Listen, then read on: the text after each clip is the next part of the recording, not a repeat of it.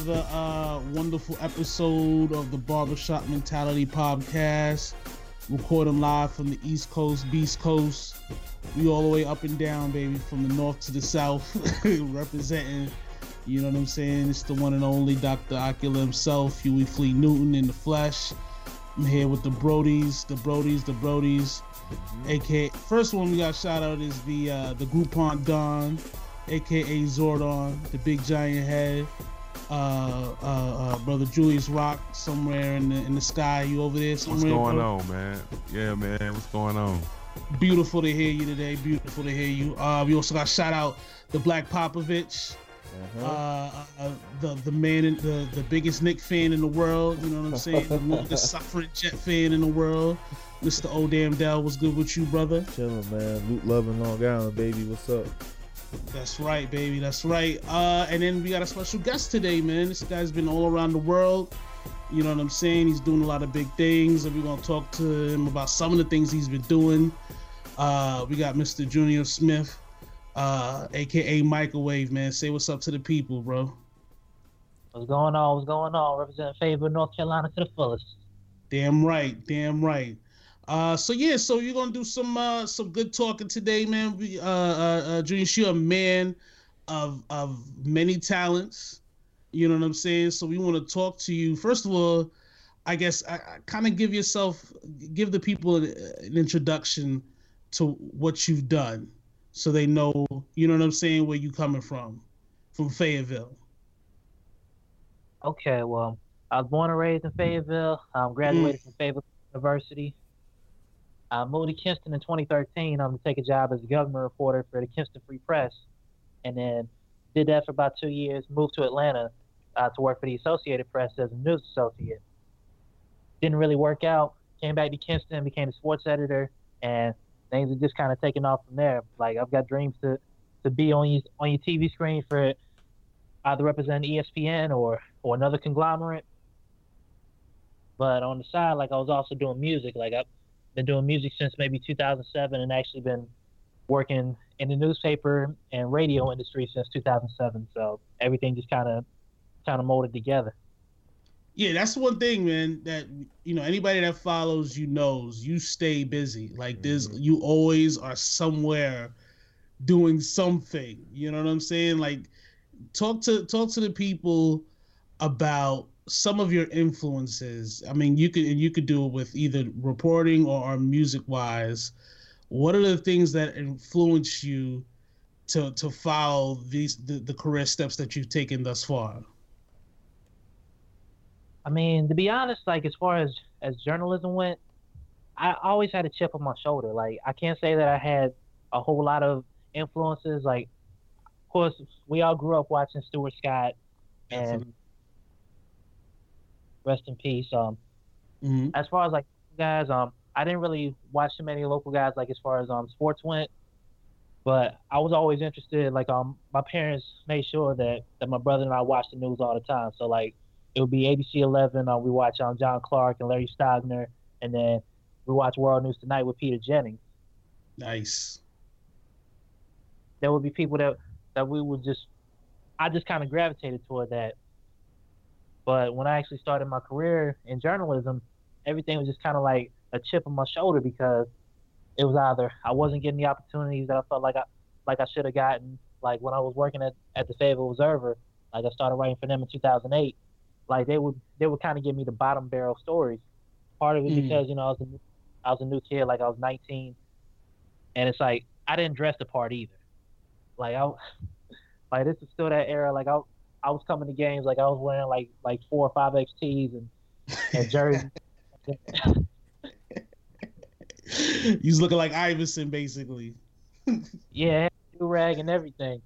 But the crazy, crazy part about it was I got so much respect in the community because it was like the play the players rocking me because I, I was closer to their age and you know I could actually adapt with them, and then the coaches respected me because I I asked the right questions. So Mm. Like I they would they would send me to crazy places like um you know I'm I'm based in Fayetteville and it's like they got me going out to like Lumberton and St. Paul's and I'm asking, well, can y'all give me something closer? Like they were like, okay, and then they sent me to Elizabethtown, which is like an hour away. So I'm writing, I'm writing stories on on my phone. Like I'm typing up stories on my phone to make it in by deadline because I knew I couldn't make it to the um, to the office in time to type it up. Wow, wow, wow, wow. It's it's ill how those things like fuel fuel you. You know what I mean? Fuel what you want to do in life.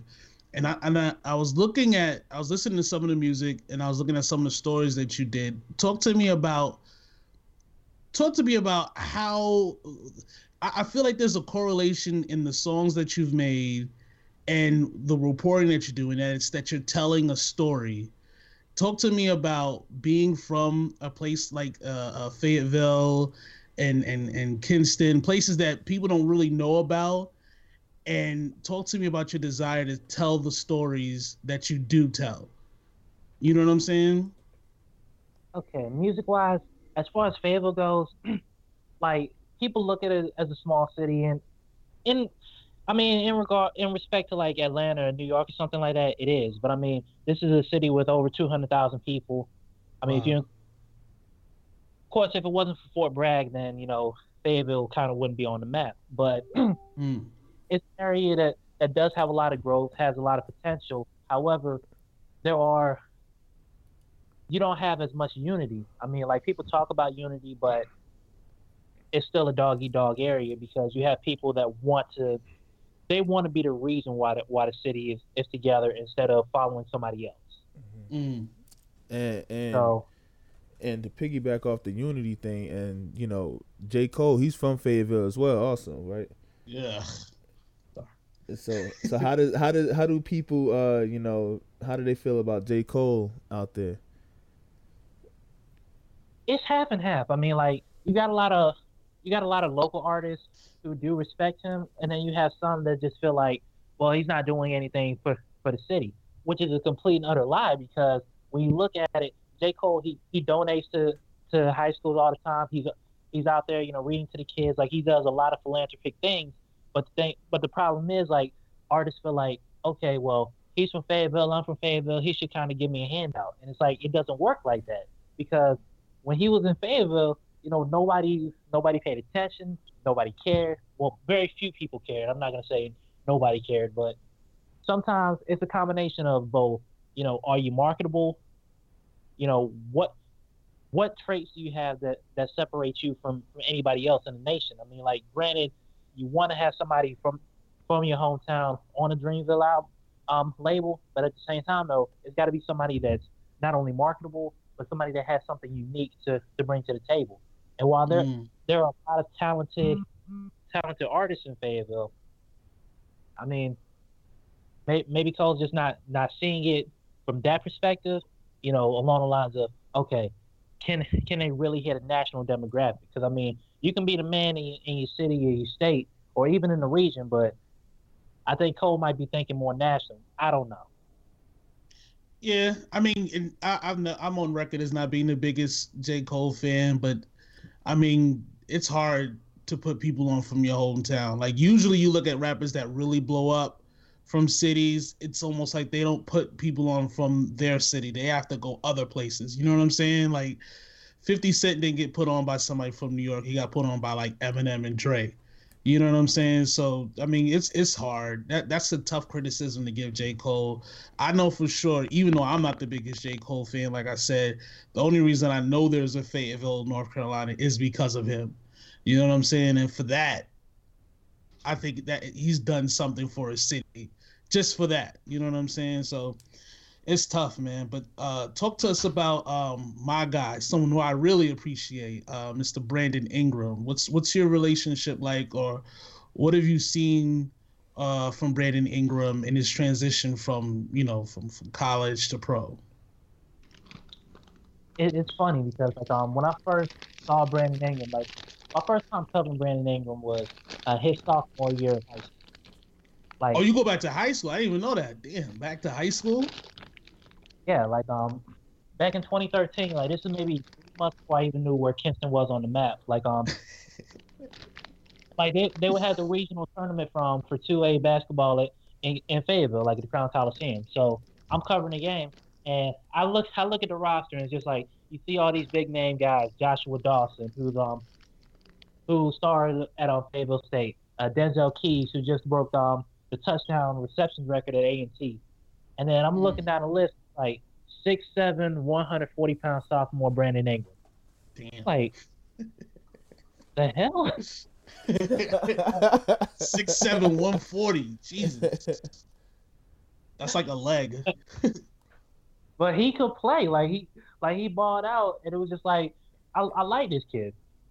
Mm. Never, never that you know I would actually move to Kinston, and then like I saw him play his junior year, like um, like he he put on like thirty pounds, and I could tell like like the opening game his conditioning was shot. So I was just like, okay, he's kind of overrated. But then I looked at the stat sheet, he had like twenty six points, fifteen rebounds, seven blocks, five assists. I'm like, maybe I need to shut up. But yeah, sen- and that's just in year, high school. Yeah, senior year, like he, I saw something that I didn't see his junior year. Like he had a, he has a killer instinct. I mean, like he, he's one of the most humble people that I that I've ever met. Like I've had the opportunity to chop it up with him on and off the court. I've been to, like I, I've been to his house a couple of times, but he's got a killer instinct. I mean, there there were times where one game in particular, like they lost a, a big one to Goldsboro. Like the place was packed. Like I couldn't even get in, and I was I was meaty. Mhm. But um, Damn. they lost that game, and it was like maybe midnight, one o'clock, and I see a tweet from Brandon. He says, "In the gym." Wow. The next two So you're games, saying he's a he's a workhorse. He, he's a workhorse. He's a hard worker. the next two games, like this man scored like forty something something both games. Like out one of the games he outscored the whole team, and he was out he was out of the game by the third quarter. he pulled the Kobe. Yeah, Nice. I mean, Nice, nice, nice. And this is just in high school. Now, uh, college, Brandon Ingram. What did you see? What what it- what was the uh, what was the change that you've seen from high school to college in Brandon Ingram? besides the tattoos, 'cause he didn't have none another one in high school. Got a hold of that Tupac. Lost his mind. but nah, seriously though, like um, the change that I saw, I mean, and I, I hate Duke with a passion. I mean, like um, when Brandon when Brandon went to Duke, it, for that one year, it was really really hard for me to hate him, and that that hurt because it was just like I had that much respect for Brandon Ingram as a person as a player, but. Coach K really helped him, like as far as his transition. I mean, he started playing more forward, like he started being able to, to bang inside more. Because I mean, in in high school, you know, you a lot of times you're the tallest player on the court. Mhm. So I mean, it's a lot easier for you to do certain things. But Brandon more than held his own in college, Mm. and he was able to showcase that he can, you know, he can guard the one through four. He can play one through four. You know, be that stretch, that stretch power forward, and him being being so skinny, like that's not going to derail him from from doing big things in the NBA. And you're starting to see some flashes of brilliance with the Lakers. And I mean, I feel like that's the best. That was the best thing for him. Like with, with Luol Deng starting early, and now he's starting um to get to get out there. I knew that was the perfect thing to do. Like kind of bring him bring him in slowly, and then now you know give him some good minutes for for a team that has been pretty surprising as of late. Definitely, and I and trust me, as a Laker fan, you know I appreciate everything that he's brought to the table. I think he's his shot is offense offensively is kind of moving slow, but defensively, like if you watch the games, uh, Coach Walton, who's doing a fantastic job, will put him on the other team's best offensive player to close out games. And this is a rookie, you know what I mean? And I think that comes one from, you know, obviously his body type. He's, he's you know, he's lengthy, you know what I mean? He moves the he moves uh, across the floor well. Uh, but I also think it's because, you know, he's very solid uh, in his defensive fundamentals, and I, I I think that comes from, uh, and I know you're not gonna like this, uh, but that comes from playing at Duke and playing with Coach K. You know what I'm saying? Because he's to train them up well. So, um, I, I, really do think he's going to be an All Star one day, though, man. I, I, really do. I think Brandon's going to be an All Star. I think he's going to be one of the better two way players in the league. Mm-hmm. I still think he has to put on some muscle, some mass, but you know, that'll come. You know what I'm saying? That'll definitely come. And um, as a Laker fan, I definitely appreciate uh, you sending your guy over to us because he's been doing great. you know what I'm saying? So um, moving on though, let's talk about some some uh, let's talk about some some rap music, man. Talk to talk to me. Um, I, I know you said you didn't catch any influence, or not as much uh, influence on the reporting side, but on the music side, um, who influences you? Um, I'm actually going to throw a few curveballs. I mean, Talib Kweli was a big influence. Um, Big. L, uh, Chamillionaire, believe it or not. Oh. And I mean, like, if you Whoa. if you actually listen to a lot of his underground material, uh-huh. you know, first off, the, the guy's very lyrical, mm-hmm. and that's that's really a misconception that that you have in the South. Like, there aren't a lot of lyrical guys, like unless they were, you know, really really influenced by by New York. I mean, when you mm. think about people like like Outkast or like um 8Ball and MJG, uh, UGK. I mean, these are guys that you know they kind of they kind of fool you a little bit with with the slang and and the ebonics and you know just kind of kind of the way uh, Southerners talk. But if you actually dig deep and listen to the lyrics, you know they they're really bringing something to the table. Yeah. So I tried to make sure, like I tried to get a glory days of the '90s, but then also mix it with, you know, being a product of my environment. Mm-hmm. Mm. Because they, I, I think I think a lot of times the coming from a New Yorker, the the drawl that you hear in a Southerner, it automatically uh, kind of makes us think. You know what I'm saying? Like, oh, this guy's not saying nothing. Mm-hmm. But I mean, I think uh, Chamillionaire, his, his him blowing up definitely you know, kind of changed that perception. I think a lot of it also started with Wayne, which is why I've always like tried to give him the benefit of the doubt when he does stupid shit. Yeah. you know what I'm saying? Because he definitely opened up a whole world to that, and, and definitely with you know 3K, uh, and all that stuff. Um, but yeah, so I hear a lot of that. I, I definitely do, man, in in in the music and um, talk to me about the uh, this this was, was was cool. I remember you doing this. The um, what was it? The shook ones challenge and all that stuff.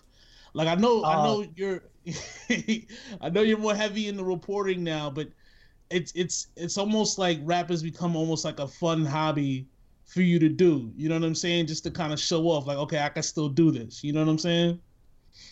And it's it's funny, like um I look I look at music in, in general, and the reason why I feel like I'm going to put at least two projects together in 2017. Um, mm. Music music has always been therapeutic for me. It's like back at Fayetteville State, I was I was that guy like I always had a new tape for for every and no reason. Like dude, I think there was one point in time I think it was from uh, September 2009 to March of 2011, and no lie, I probably put together like 13 or 14 projects. Damn. Like that's that Pac uh Pac ethic right there.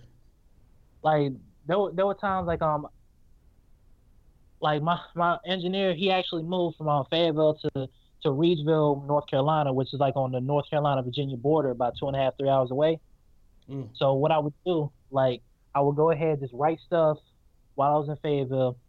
You know, still working my jobs. I was still in school, and then like I would just take my material, take a weekend, and just lock myself in the studio for a weekend, mm-hmm. put together a whole project, like 17, 18, 19 songs, get mix and master it myself, then come back and then just be like, all right, let me go ahead and put this together, figure out how I want to do this, and then have a have a release date. Mm-hmm. But yeah. as far as like as far as like the Shook One challenge and all that other stuff, like it was funny because I, I went back to I went back to um Atlanta just um just to go see some people like um and I was just kind of playing around in the car because everybody had had come up with all these challenges like you had the So Gone challenge yeah and then the Shook One challenge I was just like you know what let me have some fun and then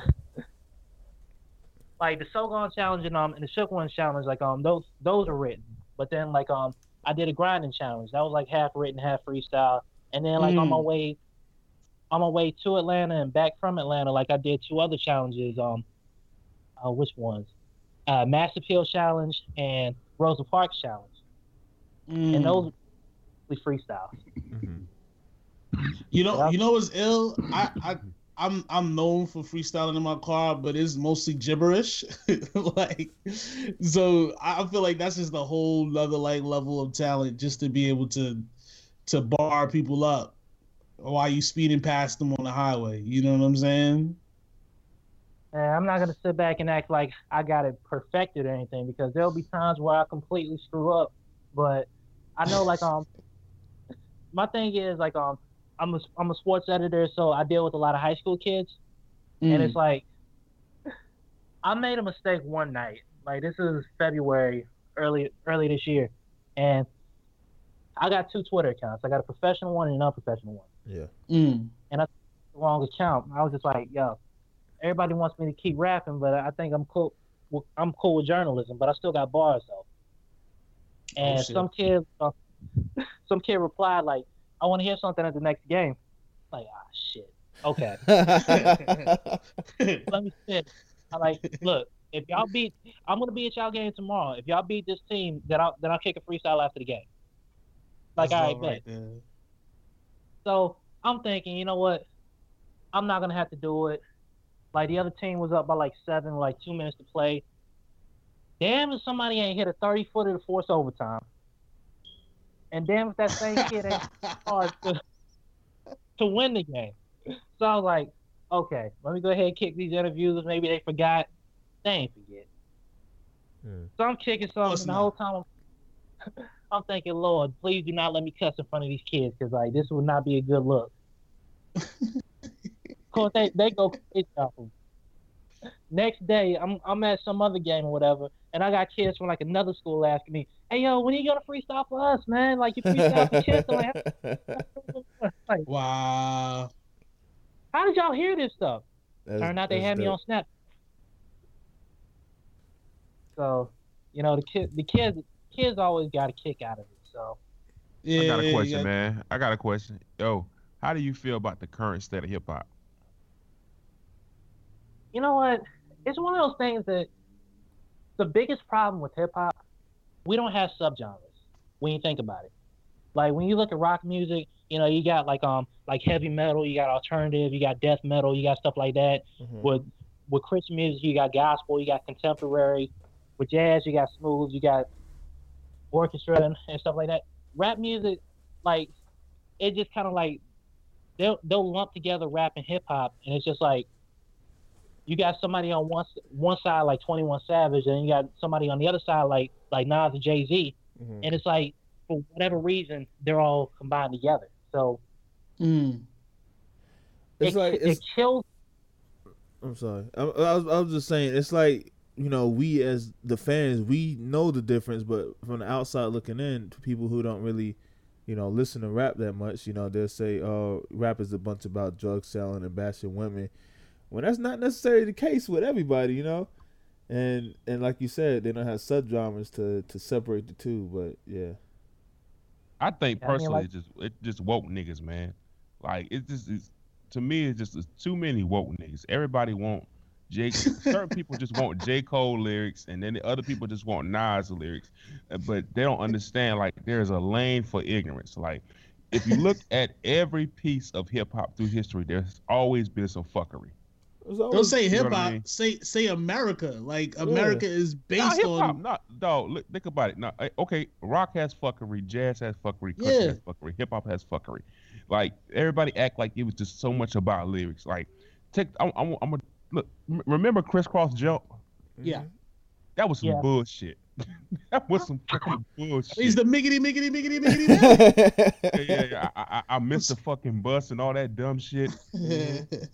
Miggity. I, I jump around, all that shit. All, all that shit. They wasn't talking about nothing. But the crazy thing is, even the lyrical niggas was always talking about selling drugs and all this and that.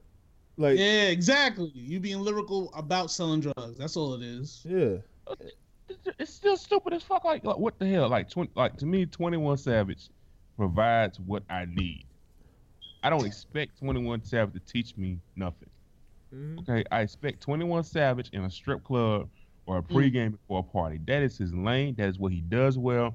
If I want to feel deep, guess what? I got Kendrick Lamar for that. If I want to riot, I got 21 Savage for that. Okay, Ooh. I can't mix the two. You know what? what That's the thing. That's the thing. Like there, I mean, even though there isn't subgenres, like as far as like the outside looking in is concerned, we know that there's a lane for both people. It's like I don't feel like listening to J Cole all the time, and I don't feel like listening to like Twenty One Savage or Kodak Black all the time. Like you can, Uh, I don't know. I'm, I, I can do I can do it for 12 hours. I was only one. I'm 12 hours in. I don't know what the hell wrong with me right now. But Jesus Christ. go ahead, man. go Go ahead. Go ahead. Oh my God, twelve hours of Twenty One Savage. I mean, Hey, did- he doesn't have twelve hours worth of music. like, what are you listening to? For you listen. That means you're listening to like what, what's the what's the main song? That means you listen to the same song over and over again, man. I I personally think back the No Heart, one of the two. Mhm. yeah, just play it over and over again. You I gotta think get a deeper meaning, man. It's a deeper meaning in that, man. I just haven't figured out what it is yet. I think I think human nature at its core, there's a part of us that wants, you know, uplifting and deep thought and all that good stuff. And then there's a part of us that just wants some dumb ratchet shit. You know what I'm saying? Like Yeah. J- JFK is one of our most revered presidents of all time, and he cheated on his wife consistently. Like, like it's not it's common knowledge how much he you know committed infidelities while you know he was only a president for three years, Mhm. and he spent the entire three years uh stopping the war and banging you know Marilyn Monroe. Like that's that's what he did. You know what I'm saying? And I feel like we just have to embrace both sides. And I feel like some of us realize that there are lanes for everyone, but I think there's an overwhelming majority of people that are quote unquote hip hop heads, or not even hip hop heads, that are just fans that it just hasn't registered with them yet that you can listen to 21 Savage and J. Cole and not have to say, This is real hip hop. Bars is back. We did it. Yeah. Like you can Mhm. listen to Travis Scott and Joe Budden. It, it- there's no there's nothing that stops you from listening to both of those artists. Mhm. You know what I'm saying? And and that's the most to me that's the most frustrating thing with um with rap. You know what I mean? But You know, You what know. the problem is? I think one of the biggest problems are like people take themselves way too serious. I mean, Yeah. gangster rap has got to be extra gangster. Like, you can't you can't just have fun anymore. Like, you can't like even if you like if I were to tell somebody, you know, I like listening to the Freddie Gibbs and and Twenty One Savage. Like somebody's gonna respect me for Freddie Gibbs part, but they're gonna hate the Twenty One Savage part, and vice versa. It's just Yeah. like, yo, let people do their thing. I mean, like, like I said, like it, it's all about supply and demand. Like, don't be mad at the artist for putting the stuff out. Be mad at the consumer for taking it in, wanting to pay for their concerts, wanting to pay for their for their albums and mixtapes and singles and all that stuff. Because I, ultimately, if somebody's willing to pay for a product, then they're gonna put that product out in the forefront. damn right. Mhm. and to me that's the and you know what is funny you say that that's the only thing that kind of i think makes rap or, or hip-hop stagnant is it, it it's it's uh, become too much of a, a almost like a hustle where people aren't willing to take risks with with their things because with their music because they don't want to uh you know alienate themselves from their their core audience you know what i'm saying like I was uh, you listen to that Wale response to that you know J Cole record. Yeah. He didn't necessarily say anything. like he just kind of acknowledged it. Like yeah, you Well, know what I mean? Like why, why do you think people don't fuck with Wale like that though? Like, I like, I, like, I, I get what Cole was saying, but like, why do you think Wale feels as if he's not accepted? Cause I, I thought Wale was alright. I mean, I'm not running to get a Wale album, but still. that's why. All right, yeah, yeah. yeah, people like uh, yeah. He's, I mean, he can rap. But but- everybody don't fit, but but then again, I, I I'm going through a ratchet phase right now, man. I don't understand why. Why nobody? you know, I, I'm not the most qualified person right now. Man. I'm, I'm going through some things right now, but still, I don't I- I understand why Wale. Well, Say it again. personally, I was gonna say personally the reason why I don't really rock with Wale, like he's always had great potential, but I feel like he never utilized. it. I mean, like, I- like every song that he's that he's had by himself. Like he would he would say like one or two dope things, but for the most part, it's like he was holding back. Like I'd rather hear Wale on a feature than I would rather hear him like it's his song. Mm. I agree with that. You know something though? I don't think Wale has an identity, yo. I don't think so either. You know what it is? I don't think he has like a, a, a distinct sound Yeah. or a distinct song. You know what I'm saying? Like, like like like he, like one minute he's like remember the joint with uh with M- M- Miguel Lotus Flower Bomb? Yeah. yeah, You got that. You got the um the dude from Mint Condition. And like remember you did no hands joint like like is what is your lane? Like Drake Drake lane is sensitive shit, occasional hip hop. You feel me? That's Mm. what he does. That's his strength. You feel me? Big Sean, a little bit back and forth, but you know he's pretty comfortable what he is. But like, like how long Wale been out? What 08? he been out Like, for a he's- minute. Yeah, you, like Yeah, you still don't he came know from what's Nike. your, Nike boots. you feel yeah. me? Like, yeah, like like what's his like what what's your like what's your He identity, doesn't bro? have Like, one, and I think that's like, why people. I, I think that's why people kind of clown him a bit because like even when you think like you think of Lotus Flower Bomb, you don't think of him rapping. You think of Miguel singing. Yeah, you know what I'm saying? Yeah. It's almost That's like. Well, he it's had, almost like he's the third wheel in his career. Like he's just like, hey guys, I'm Wale, and you're like, what the hell is this nigga do? Oh, he- oh, he- this he is your had, song. Uh, you know, he has like the go-go sound from DC and all that. You know, yeah, so he true. does does a good job. You know, mixing go-go with rap music or whatever. But like you said, he's really the third wheel. Cause like, who who was it all that signed with? Well, it was him, J. Cole, and I think it was Meek Mill. They all signed like management deals with Roc Nation at That that is time. true. And Mm. And if you think about it, he's like you just said, he's been the third wheel out of that bunch. Even Actually, you know what? He's almost like the middle child. You know what I mean? Like J. Cole's like Yeah. the super successful older one that he'll never get to. He's never going double platinum with no features.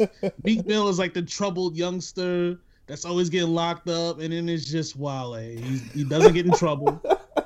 and he just acts out for for like attention, like he throws tantrums at Complex, and like, all right, go go sit You know down. Wale is the Carlton Banks of hip hop. Bottom line. Facts, Mm. facts. yes, he's he's not dangerous, yo. he's not he's not dangerous. He gets clowned a lot, but just like why are you clowning him? But he just gets he gets he gets clowned, man. yeah, Poor Even Wale. if Wale slapped the nigga though, like you still like, oh, all right, Yeah. shit, Mhm. he ain't Right. get no damn body. Fuck out of here, Wale. No, let it go. You know. But I mean, I, I don't know, man. I, I, I like Wale, man. But it, that that response that he that he put out to J Cole, it was just basically like, yeah, J Cole makes a great point. All right, so we're still cool. you know what I'm, I'm not saying? excited Like, about no J Cole album though. Personally, I'm not. I'm oh, still not excited for it. I don't know why.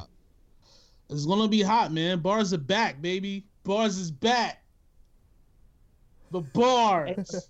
even though we said that when Jay when Joe Budden album came out, even though we said that, you know, when Chuck, you know, I got the keys. yeah, I got the I got the keys. keys. so- got the You keys. know, Nas Uh, Nas album done. We said it. You know, yeah, control the control verse. Remember the Mhm. control But y'all, verse? but y'all boring niggas not gonna be satisfied until it's 1998 and this motherfucker niggas got FUBU and Rocawear and fucking love boots. Like niggas not gonna be satisfied until that day comes back. It's not coming back, yo. Let it go. It's not even that though, because I mean, in 1998, you know what they were saying?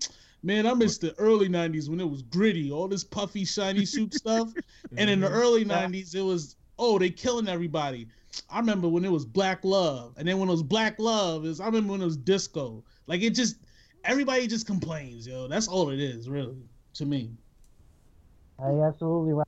and I mean, and to be honest, like I'm I'm gonna cop J Cole's album when it drops, but what I've been listening to lately, um, like Z-Ro dropped um dropped an album on on Veterans Day, um, Legendary. Like that joint's been in rotation for ever since it dropped. Uh-huh. Z-Ro a legend, man. I that's one of the things that you know I don't I never got to see being in, in New York, but even being down here or, or and you know following his career, that guy he's like a legend. Like he's really been around for a minute too, right?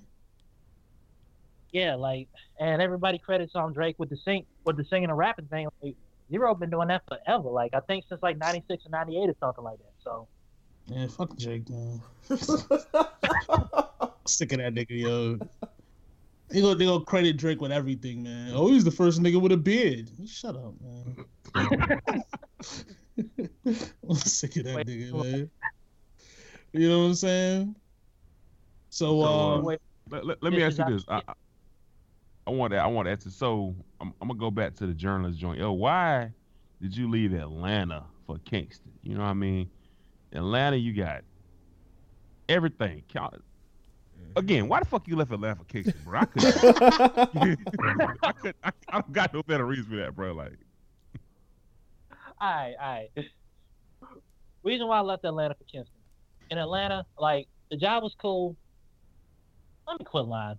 The status was cool. I mean, you know, working at the Associated Press, which is like the mecca of journalism. It is. definitely. But the problem was like I'm over the like I'm working overnight shifts, like basically 11 p.m. to 7 in the morning. Like when I do have to, when I do have to come in like during the daytime, I gotta wear khakis and stuff like that. I was just like, nah. Plus, like they weren't giving me the opportunity to, to actually write and you know cultivate things, and I was gonna be stuck in the same position for two years. And the thing is, like after that two year uh, period, they were saying, okay, after these two years, like you can apply to one of our other jobs in, in um in the company. The problem is they hired three other people with me in Atlanta and then like four in each of their other desks, like um four in New York, four in Phoenix, four in Chicago. So it's like we would all be gunning for those positions along with everybody else that was um that would apply. And I probably had the weakest resume out of everybody. Like they were they were talking like I was talking to like some of my coworkers like one like oh yeah, I, I worked at um I worked at the Weather Channel and I was working at CNN. Other person, yeah, I was um doing the thing in um Sochi over there at um for NBC Sports. Like, well, I was working at the Kinston Free Press and I got a degree from Fayetteville State. Um, Mhm. so it was it was rough. But then like being a sports editor, that's something that I've always wanted to do, Mm. and the opportunity's been there. Yeah. So but you left the hose, bro. The hose in Atlanta. Like, Well, wait. I mean, a sports editor. I don't want to blow your age up, but a sports editor at your age, that's still pretty. Like that's amazing, right? Sports editors are usually like 87 years old, right? Like 56 or whatever. Yeah, you're not gonna be voting for MVP anytime soon. You know what I'm saying? Yeah. But I mean, the, the biggest thing about it is, first off, like as far as Atlanta goes, there, yeah, there was some hoes, but at the same time, there was like some of them were trannies. Some of them were, what? Oh God! Oh, no. Curveball. god damn, yo. Yeah. You wasn't ready for all that, bro. Continue. Continue. Continue. oh no! not the bursting bubble about Atlanta. Like some of them were. I mean, what else happened? Atlanta I mean, like- are, are notorious gold diggers. Like they're they're gonna make you pay for everything, everything. And then like Everything. there was that the fact that you know Atlanta. I think Atlanta's like the number one, like number one, like as far as um HIV and AIDS. Oh yeah, of course, yeah. Yeah, you got.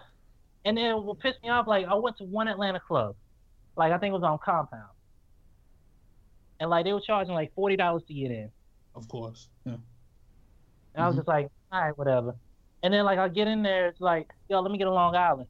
Like they basically put it in a damn like um like you know the bathroom cups for where you where you like you switch your teeth or whatever.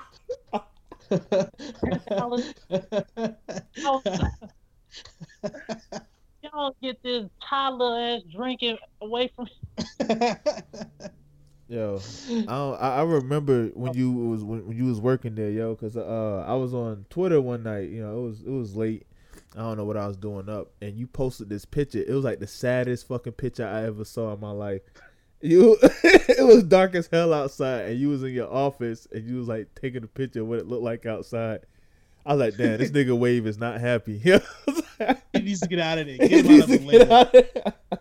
Atlanta is one of those cities because I, I I don't live in Atlanta. I because people say I live in Atlanta. I don't live in Atlanta. I live south of Atlanta because Atlanta got a lot of shit going on. Uh-huh. But Atlanta is like one of those cities where it's like niggerdom mixed with too much money gone amok. Everything's overpriced, and all the women are like stuck up, and and all the men are like faggots. Uh, excuse me, I'm sorry, homosexuals. we'll edit that out. Same shit. Uh, So same shit. I mean, like, Still, just in case. The glad oh yeah, glad people are listening. It's all good. We love you. We're not that big. Now, hey man, we good. We can still say faggot, man. Hey, Anybody on man. we ain't that big Hey, yet. man. So this could go viral at any moment. We don't need all that attention. But Layla's crazy. Layla is like ridiculous. Wait, so um, real quick, because we got we got to get into some football talk too. But talk to us about the draft. What was that like? Going to the uh uh the the draft this past year. And fir- first, let me just say, like, um, again, like people ask me, like, you left Atlanta for Kinston, but it's like, since I made made it back to Kinston, I've covered um two or three ECU games, so that's Division One football on resume, and then three NBA games. Had the opportunity to, um to interview Reggie Bullock um twice, um Jerry Stackhouse once, and uh when when the Lakers come to play Charlotte on the twentieth, I'll be there in the Lakers locker room interviewing Brandon Ingram and hopefully Nick Young and um and D'Angelo Russell among others. Sweet. Oh, yeah, Hopefully we so- come away to, with a That's- that's a victory over the. Hornets. chill, bro. Look. Chill. I don't. But um, as far as as far as the NBA draft, I mean, this is this is a huge moment for Kinston. I mean, the fact that you know th- this is the seventh player from from Kinston, Lenoir County, to make it to the to the NBA.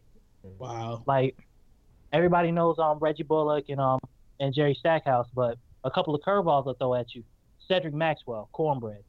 Wow. Oh snap! Didn't know that. My man Corn. Yeah, 1981 NBA Finals MVP is from Kinston. Um, Mitchell Wiggins, who's um Andrew Wiggins' father, like um Mitchell Wiggins played on some of the oh, some of the old um Rockets teams of the 80s. that's dope. Mm. That's dope. Uh, Charles Shack and a couple other guys I can't think of right now, but Uh, is- isn't uh Quinton Coples from there? Even though that's NFL, Yeah. but you know that's football. But yeah, yeah, he played for the Jets. You know, uh, I'm a big Jets fan also. But yeah, Oh. yeah, he's from there also. That's dope. Well, I'm a Cowboys fan. And I'm a got- Cowboys fan.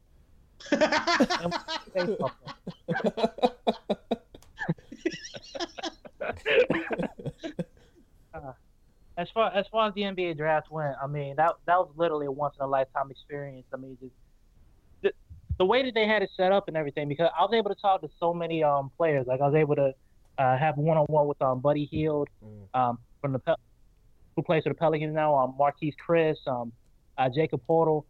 I wasn't able to get up with um with Ben Simmons because everybody named Mama had a camera in front of him. Yeah.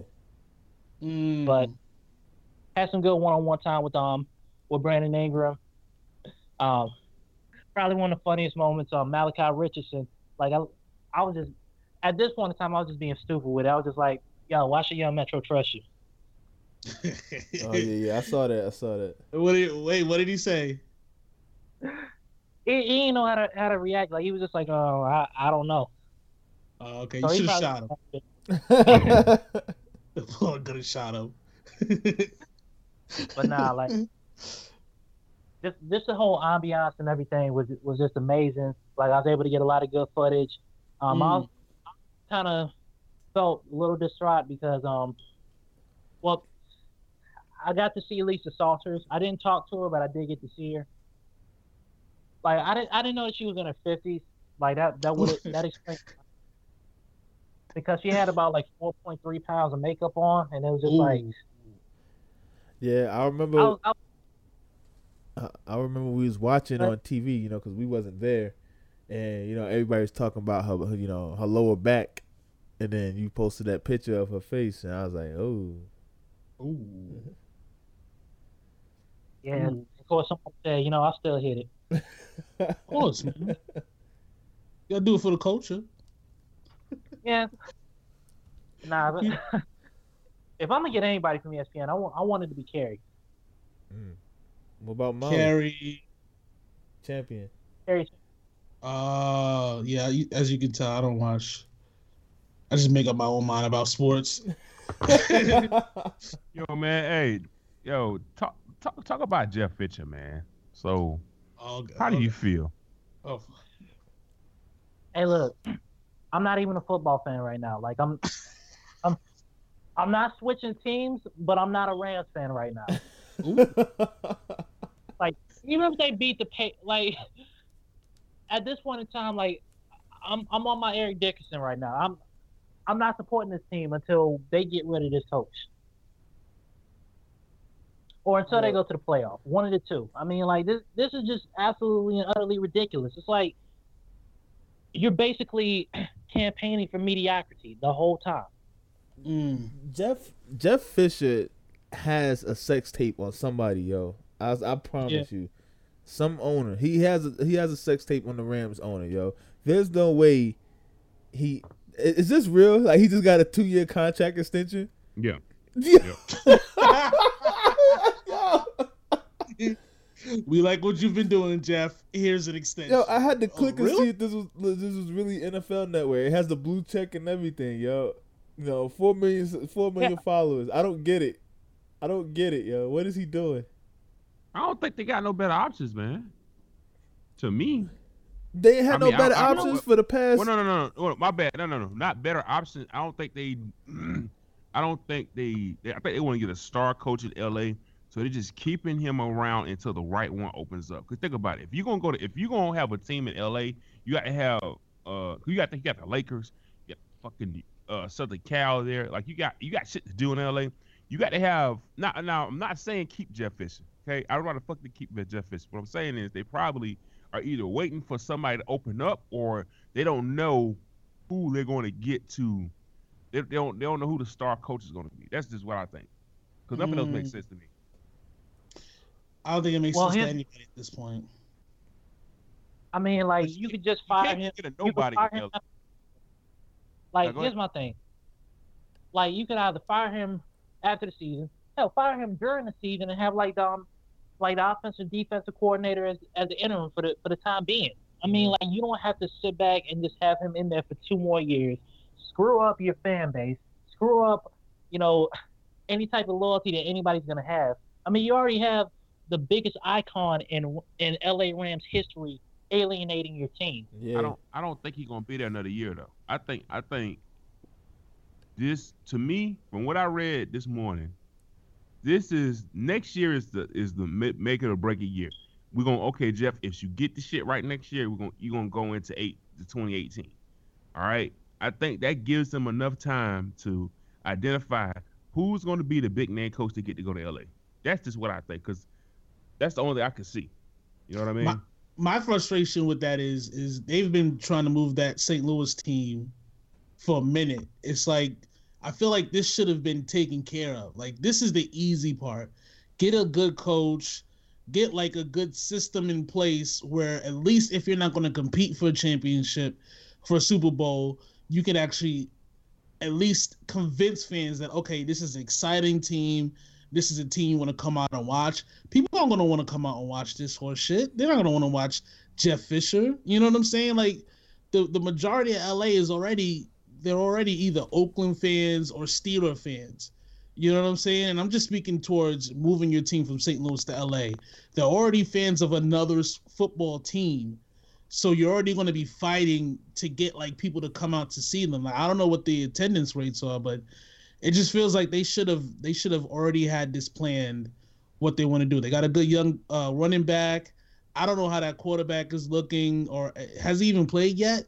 The the, Yeah, the quarterback has. they Like How- he played the second game um last week and he threw for three touchdowns. So I mean, like he's he's developing. I mean, Yeah, so I mean, you got you got exciting players. I just feel like they should have just had a, a better. I don't think it was the the plan was executed correctly. You know what I mean? Because Jeff Fisher, uh, after he left Tennessee, he should have never coached in life again. Like he should have just retired. You know what I mean? no, I wouldn't hype the team. I'll No, tell you this much again? though. I will I will definitely trade the Rams for the 49ers any day of the week because we are just awful. It is just it's just terrible, San Francisco. Just awful. Oof. But y'all one win was against us, twenty eight to nothing. All the way back in like September 4th. like it's Christmas is two weeks away. And our first win was in September. You know what I mean? Like Mhm. ugh, ugh. And, and and all this losing, and we're still not going to get the number one draft pick. We're going to get this the number two draft pick. because good old Cleveland making up for lost time for everything LeBron uh, LeBron did and the Indians did by losing everything, you know. So, yeah. So So uh, so uh moving forward, man. Uh but what y'all think about this Kim and Kanye thing? You know, uh Kim you know, Kim is uh kind of trying to support Kanye. Kanye got just got a whole nother ass house and left Kim and the kids alone, yo. That's that's some nigga shit, man. What y'all think about that? I don't know if I can believe that, man. I, it's just rumors, bro. I would never see Kanye as a nigga that went to the milk went to the store to get milk and never came back, yo. Never came back. Like, Yo, I. I, I didn't see that that. nigga's shit. out, yo. Yo, imagine he gets back with Amber Rose. Yes. he's like, yes, yes. I don't know, Yo. man. I hope he's alright. Yeah, I mean, we really can't tell like as far as like like mental illnesses and everything. And I mean, when you sit back and you think about what he what he has dealt with, particularly around his time with it this year with it, with his mom. I mean, it's just like I don't know. I feel like whatever he just needs to kind of lock himself into whatever into a zone and just kind of get back to the to the pre graduation, like the pre 808 days. But I mean, when you think about his first three albums were classics. Hey, I, I'm gonna say this though. My beautiful dark twisted fantasy is the best Kanye album ever. Yeah, I gotta agree with that, man.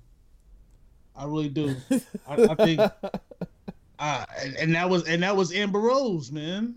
Dude, you gotta give her props, bro. That was Amber Rose. That was Amber Rose when he made that album. You know, in Hawaii, like he I, was I- just in I Hawaii I just chilling like I just like that the story of Kanye around that time. You know how Yeah. graduation, you know, was like a, a, a dope album, legendary album. And then, you know, all the tragedies happened and he put out 808s and nobody really fucked with it. But I feel like he bounced back when he put out, you know, my beautiful dark twisted fantasy. And, you know, that, that was that was that was an ill ass album. But it doesn't really get a lot of credit. But anyway. so- Mm. Yo, quick story, real quick. Quick story, real quick. Uh, you know, back to the little rapping thing. I was telling Kurt the other day that I sold you this beat. Well, I, I leased it to you for twenty dollars when, we was in Classic. when we was in college. Clock on the wall, yeah. like, uh, That was it. that was what Oh yeah, yeah. He, he did say, "Damn, y'all do remember that?" Because he did say it was the OJ's, right? yeah. Clock It on the wall. It was uh, what you call it? We was uh, we was talking about you know losing the passion to go platinum and everything. And I bought a I bought a turntable when uh, what was the movie? Straight out of Straight Compton. Compton. Straight out of Compton came out. I bought a turntable, you know, cause I was like, yeah, I'm gonna make some more beats. I haven't done it yet, but you know, it is what it is. so um yeah that's that's i think that's a good way to end this what uh uh uh what Julius what's your um what is your passion that's that kanye line what is your passion to go platinum? You know what i'm saying? Not necessarily sell a million records but platinum as like the benchmark of success of what i of what what you've been trying to do or working towards achieving all the all these years. What is your passion to go platinum? My passion is to, I mean, I just want to see my little brother being able to see. I want my little brother to have a great role model. I mean, like I, I have been one, but I mean at the same time though, I want him to be able to see, look, hard work and dedication can really can really take you far. I want to be able to be a role model to these kids and my community, and also just to show to every person that doubted me, like from like people who, who didn't give me the opportunity to to work for their paper or their their organization, to you know teachers from back in the day. Like I still got I still got a beef with my 11th grade English teacher, and I'm glad that she got divorced. But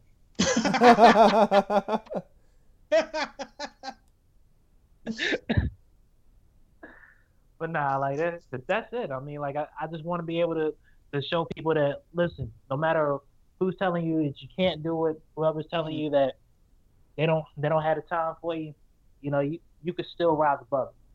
it. Mhm. That's facts. That's a beautiful sentiment, man. That's That's, dope. it's a wonderful uh, uh, way to end this whole thing. I think the I think the overwhelming message that we need to take from this whole, you know, podcast is that bars are back. Bars are finally, Finally, back. bars is back, baby. They're back. they took a break, took a took a three week break when you know when uh, Joe Budden wasn't making disc records, but now bars are back, baby. Uh, so let's let's end it here, man. For uh, on behalf of my esteemed colleagues, Mhm. uh, Mr. Julius Rock, Old Damn Dell. Uh, Junious, you wanna you wanna shout out your um, Instagram pages, uh, Twitter pages, anything like that? Any shout outs before we head out? Well, you can follow me on Twitter at Junious Smith the Third. That's the that's the whole government. J U N I O U S Smith, and then three eyes. That's beautiful, man. Three eyes. And on behalf of myself, Dr. Ocula, you know what I mean? Dr. Ock in the air, Huey Flea Newton, Big Dick Gregory. You know what I'm saying? We heading out, man. It's cool in the game, baby. Barbershop Mentality Podcast. Here, baby? This